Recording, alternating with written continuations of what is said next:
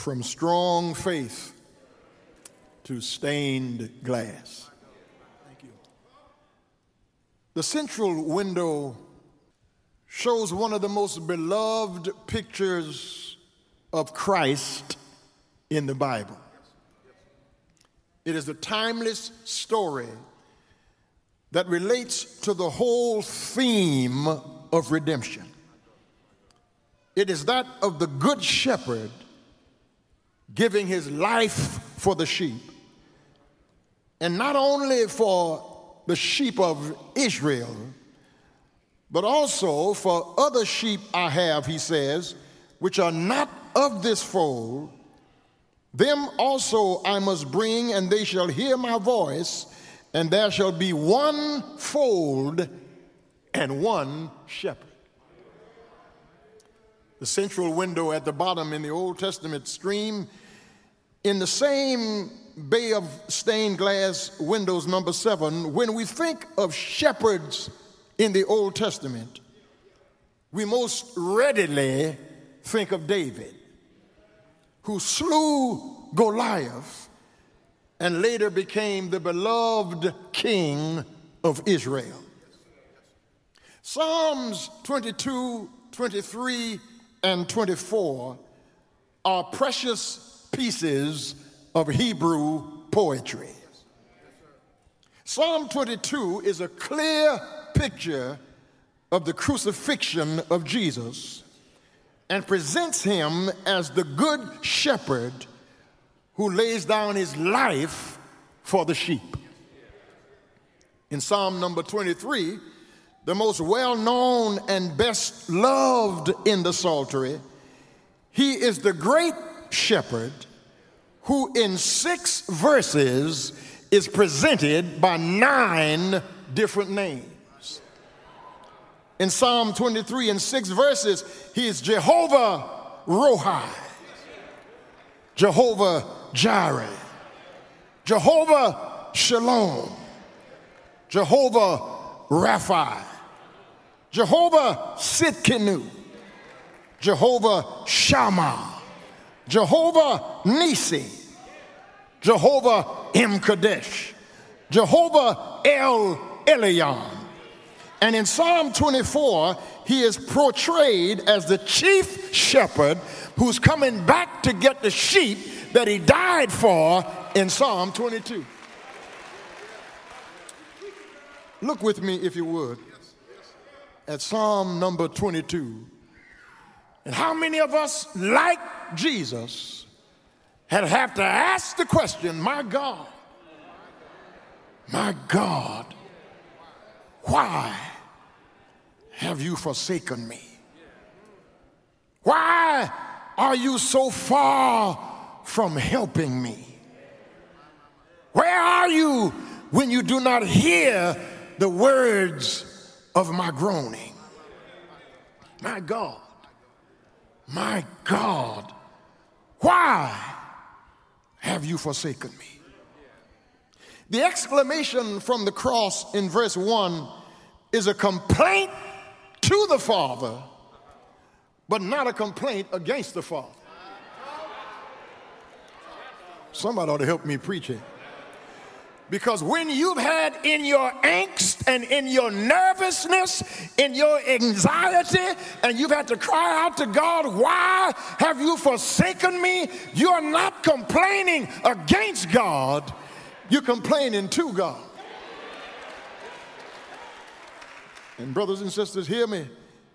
This, this cry with which the Psalms opens is not an utterance of impatience nor despair, but it is a cry of grief and it's entreating God to come to the rescue. It is the question of faith and anguish. Because only the faithful have a right to ask God, Why have you forsaken me? You showed up when I called you yesterday. You brought me out last year. You were good to me last month. I'm in trouble right now. My God. Why have you forsaken me now? Brothers and sisters, hear me this morning. It is the mental suffering caused by the withdrawal of his father's sustaining presence. And coupled with the withdrawal of his father's sustaining presence, he is reproached, surrounded by enemies. The dogs have surrounded. They are baying at me, they are barking at me. God, where are you when my enemy looks like he's about to get the upper hand? But I want you to hear me, brothers and sisters. It is a cosmic inquiry to which, unbeknownst to us, Jesus receives appropriate answers which enables him to endure the suffering. Because when you belong to God, he'll tell you some things other folk can't hear. He will show you some things that other folk can't see. Here is what Jesus says to the Father Why have you forsaken me? We hear the question, but only Jesus can hear the answer. And the answer is, I've forsaken you because you are bearing the sins of the world. We hear the question, why are you far from helping me? But Jesus hears the answer that the victory may be altogether your own. There are some things you're going to have to go through by yourself.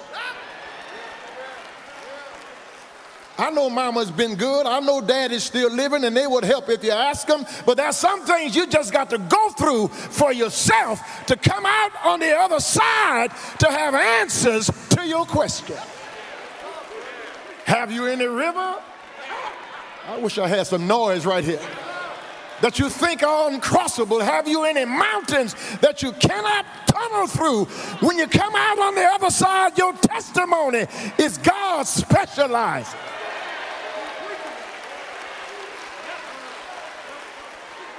In things that seem impossible.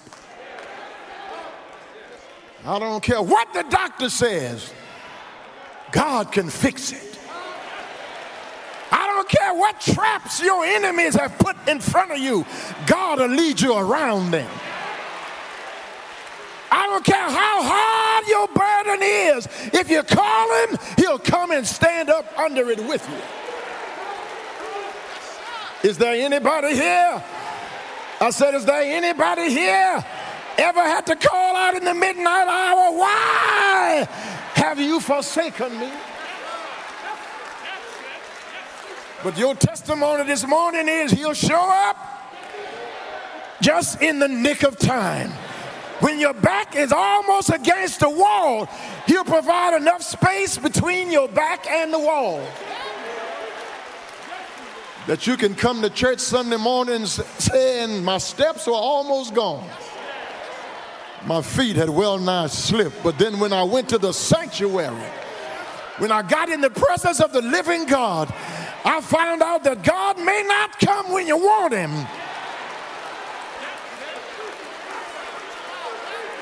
But if you trust him, if you keep your hand in God's hand, he'll show up Yes, He will. Yes, He will. Why are you so far from the words of my roaring?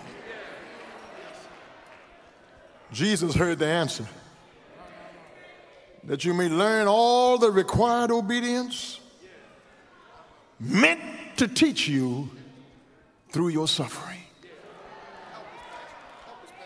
Doc, that's something trouble can teach you that money can't. There are some things that hardship will teach you. I wish I had some parent to help me here. How can you get on your children about learning how to work and they never had to work? How can you fuss at them about managing money and they never had to manage money? They've never had any hardship. They've never gone through anything. You'll never be the woman God wants you to be until you go through some stuff. You'll never be able to call yourself a man until you go through some doors that you could not have gone through if God didn't push them open. Have I got a witness here? I'm strong this morning because of what I've been through.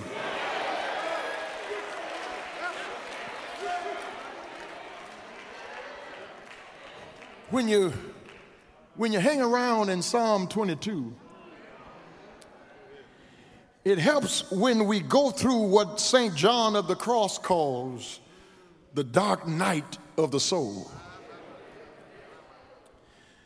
Those of us here this morning who knows something about the dark night of the soul can testify that there have been days when you have had to cry without tears.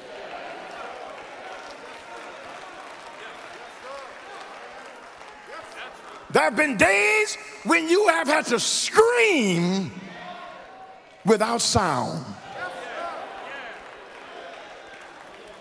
People see you here on Sunday morning, but they don't know what you've been through all the week long. They don't know what scrapes you came out of, what difficulties that you had to navigate, what trials that you had to climb over. But you're here this morning not looking like what you've been through.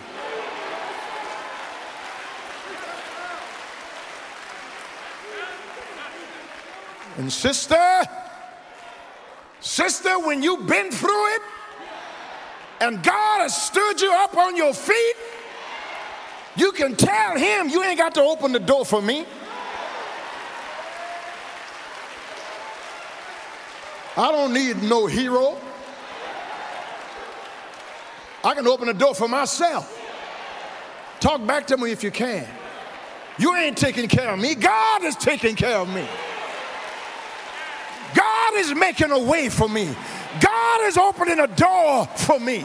I can pull a chair out for myself.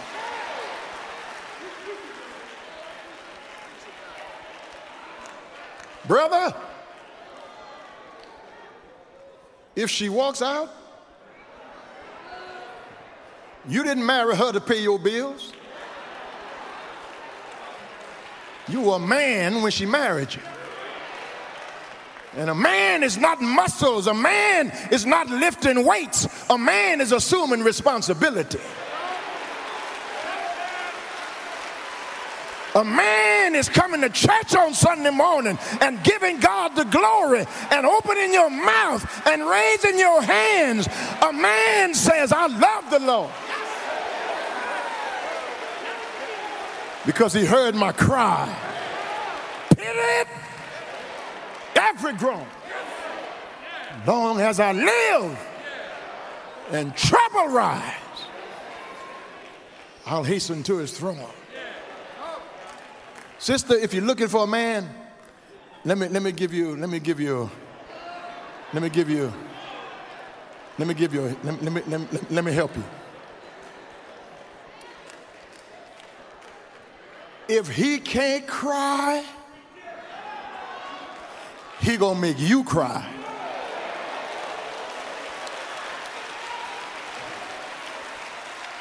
But a man who can worship a man who can give God thanks, a man who knows that if it had not been for the Lord who was on his side, a man who can shout on Sunday morning um, is a man who can take care of a family. David said, I've been young. I wish I had a Bible reader. Now I'm old, but I've never seen the righteous forsaken, nor his seed begging bread. If you hang around Psalm 22, you'll get some peace that passes all understanding. But I got to run now because I want to get to Psalm 23. In Psalm 22, if you stay there a minute, you'll get something about God's power. The death of Jesus on the cross is the power of God unto salvation. And when God saves in Psalm 22, by his glorious power, you got to run to Psalm 23 so you can shout about God's provision. The Lord is my shepherd. I shall not want. He makes me lie down in green pastures. I, I, I taught the brothers this morning in the leadership class that they're in, and I said to them what I want to say to you. Thank you, Holy Ghost, for reminding me to say this. That sometimes the most spiritual thing you can do is take a nap.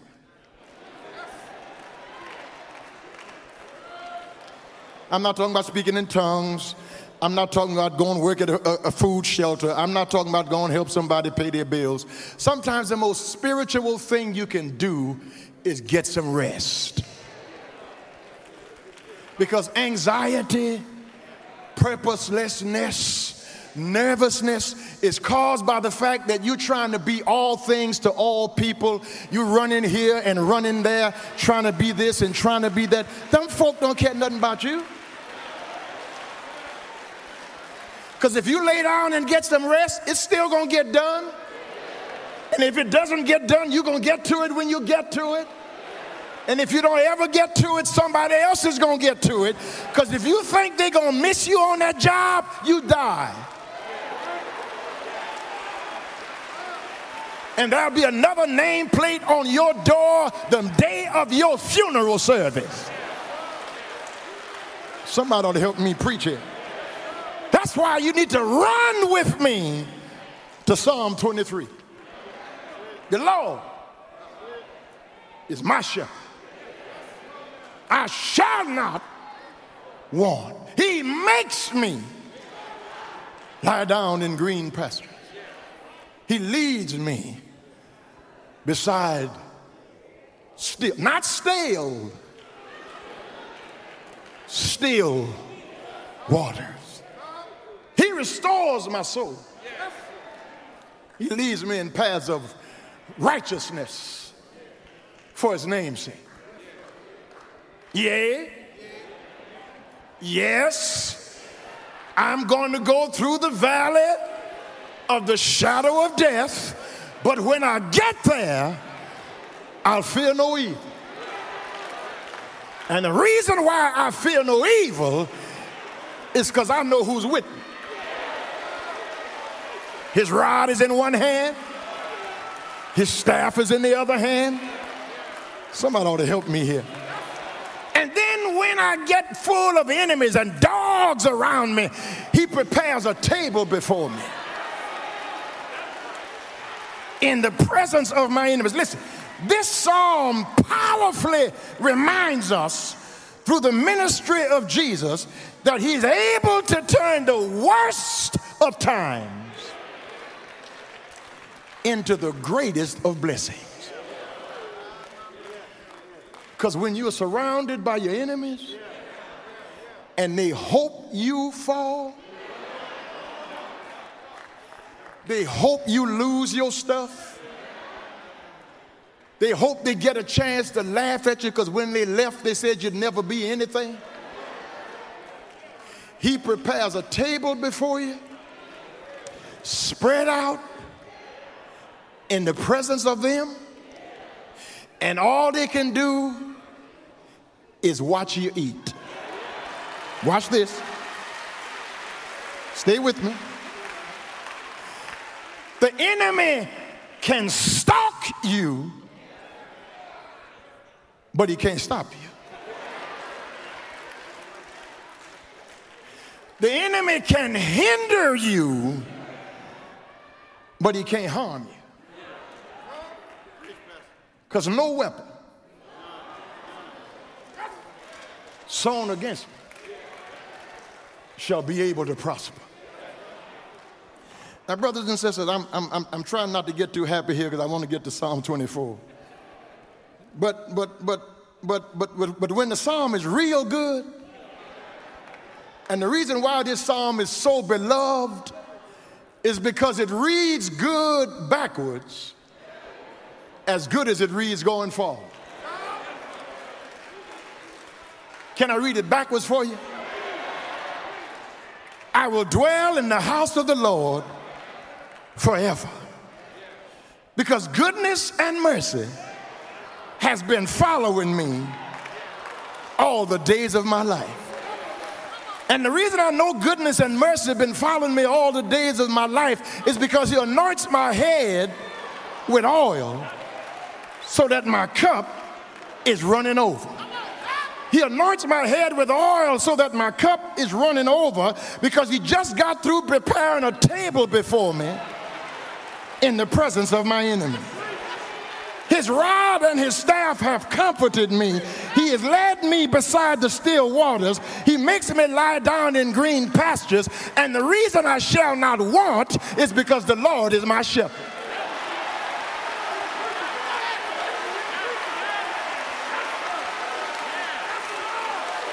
That's good backwards and forward. But I got to hurry.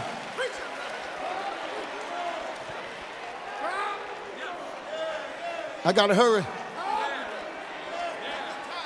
I, I, got to rush to Psalm 24. I, I, told you that frame in the top is Jesus holding a, a sheep as the good shepherd. The good shepherd lays down his life for the sheep. That's, that's Psalm 22. Psalm 23 the, the great shepherd provides for the sheep. There's nothing I need that God can't supply. The reason I don't have any want is because I have a shepherd who leads and feeds. I'm through. But I got to rush on to Psalm 24. Because after he saves me by his power, after he provides for me as the great shepherd, as the chief shepherd, he made me a promise. In Psalm 22, he is the good shepherd. In Psalm 23, he is the great shepherd.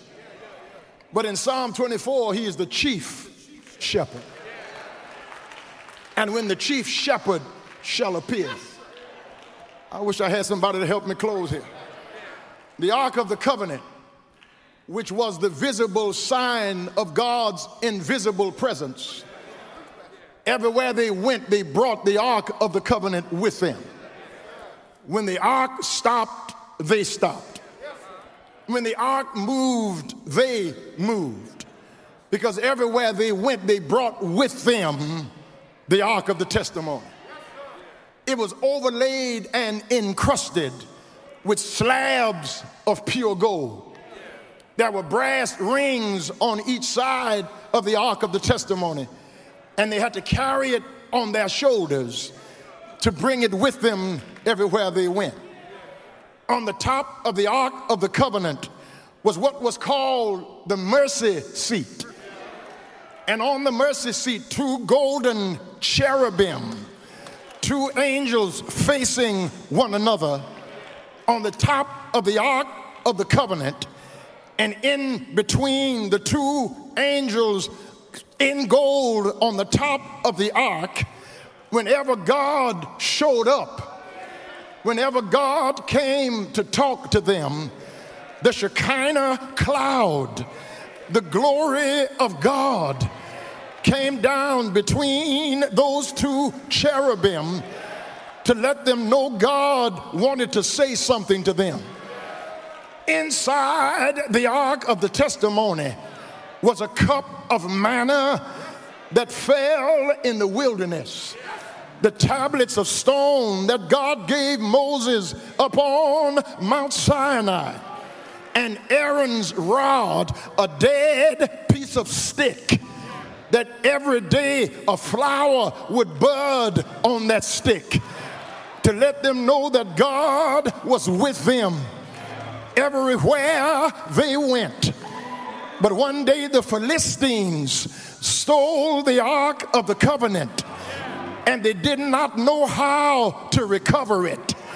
And when they finally found out where the ark was, David took some men with him to go and recover the ark of the covenant. And they put the ark on a, on a cart. But God didn't prescribe that it be carried on a cart. God said you ought to carry it on your shoulders. But they put it on a cart. And the cart had wheels on it. And the wheels got caught in a rut. And the ark stumbled on the cart and it almost fell to the ground. And a man by the name of Uzzah put his hands on the ark to keep it from falling on the ground. And when he put his hands on it, God killed him right there on the spot. Because God was saying to David, if you're not going to put your heart in it, don't put your hands on it.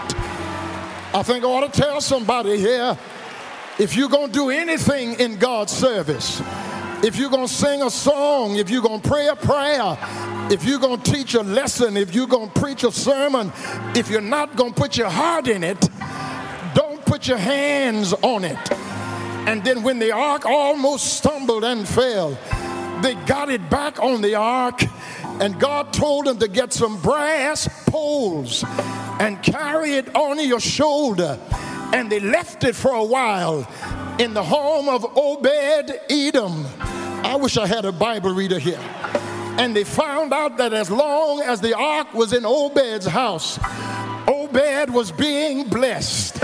And so they got the ark from Obed Edom and they were on their way back to Jerusalem.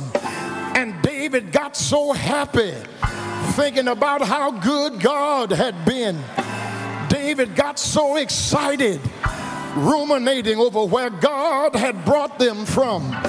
The Bible says David started shouting and he danced all out of his clothes. I wish I had somebody to help me. David's wife, Michal, said, You ought to be ashamed of yourself, disgracing yourself in front of these people dancing and acting a fool. David said, You think I'm acting a fool now?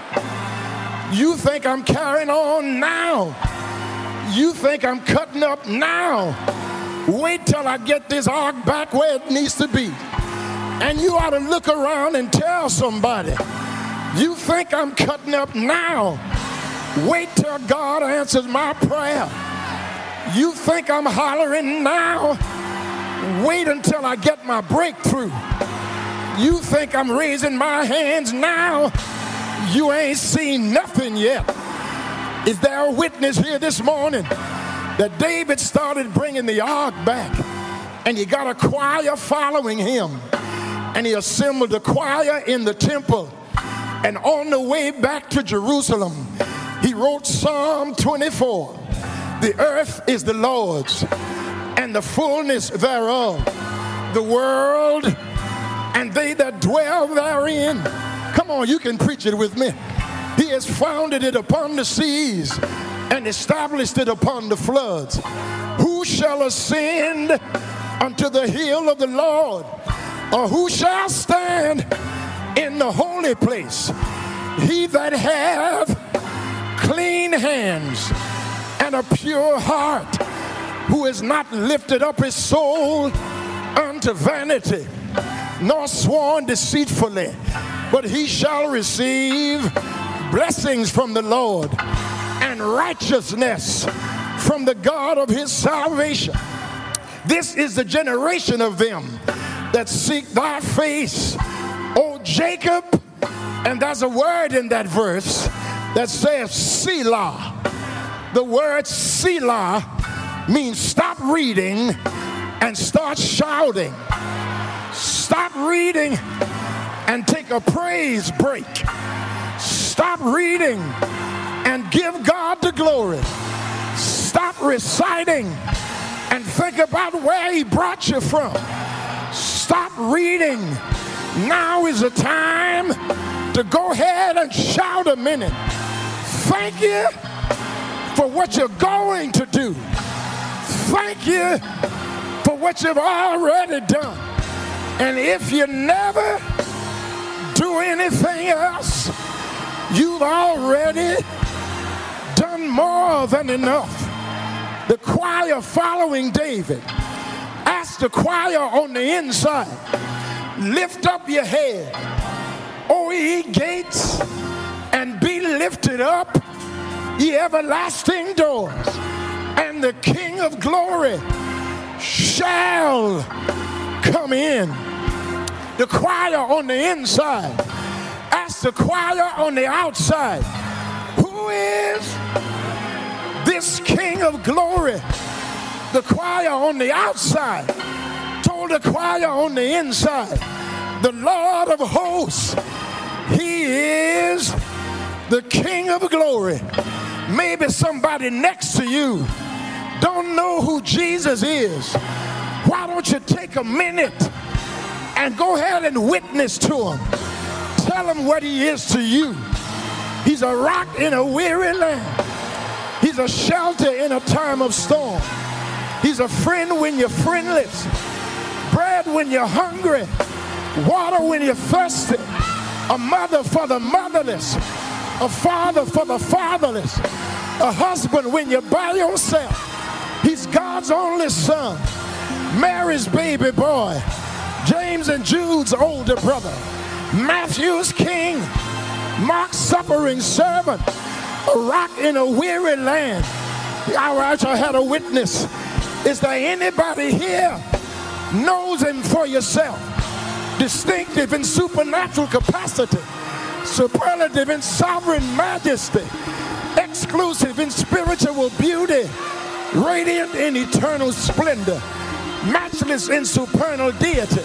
He's the God of gods, the Prince of princes, the fairest of 10,000, a way out of no way. Is there anybody here?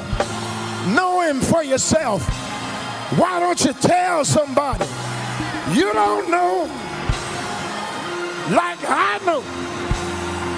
You can't tell it like I can tell it. You can't make me doubt him. I know too much about him.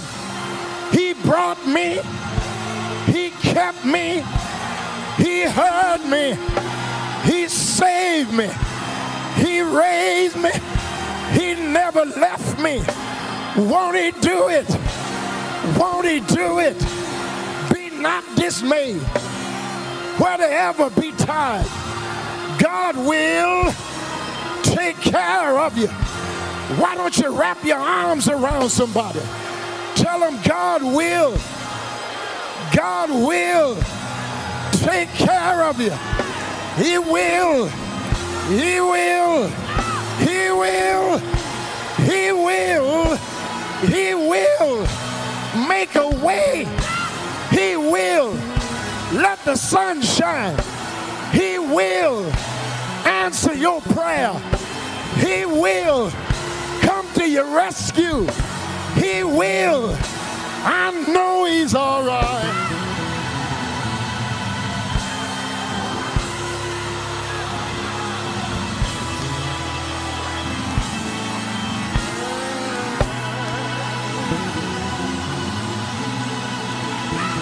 Now unto him, I wish I had a witness. Now unto him who is able to do exceeding abundantly above all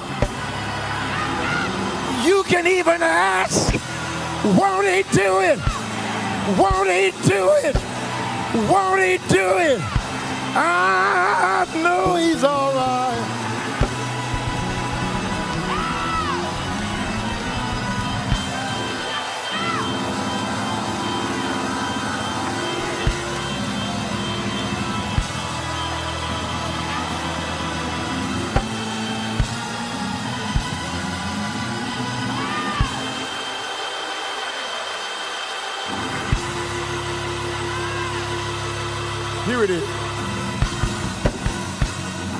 Here's all I've been trying to say.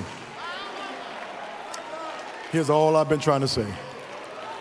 I took all that time just to say this. He died for me. He's taking care of me. And one day he's coming back for me.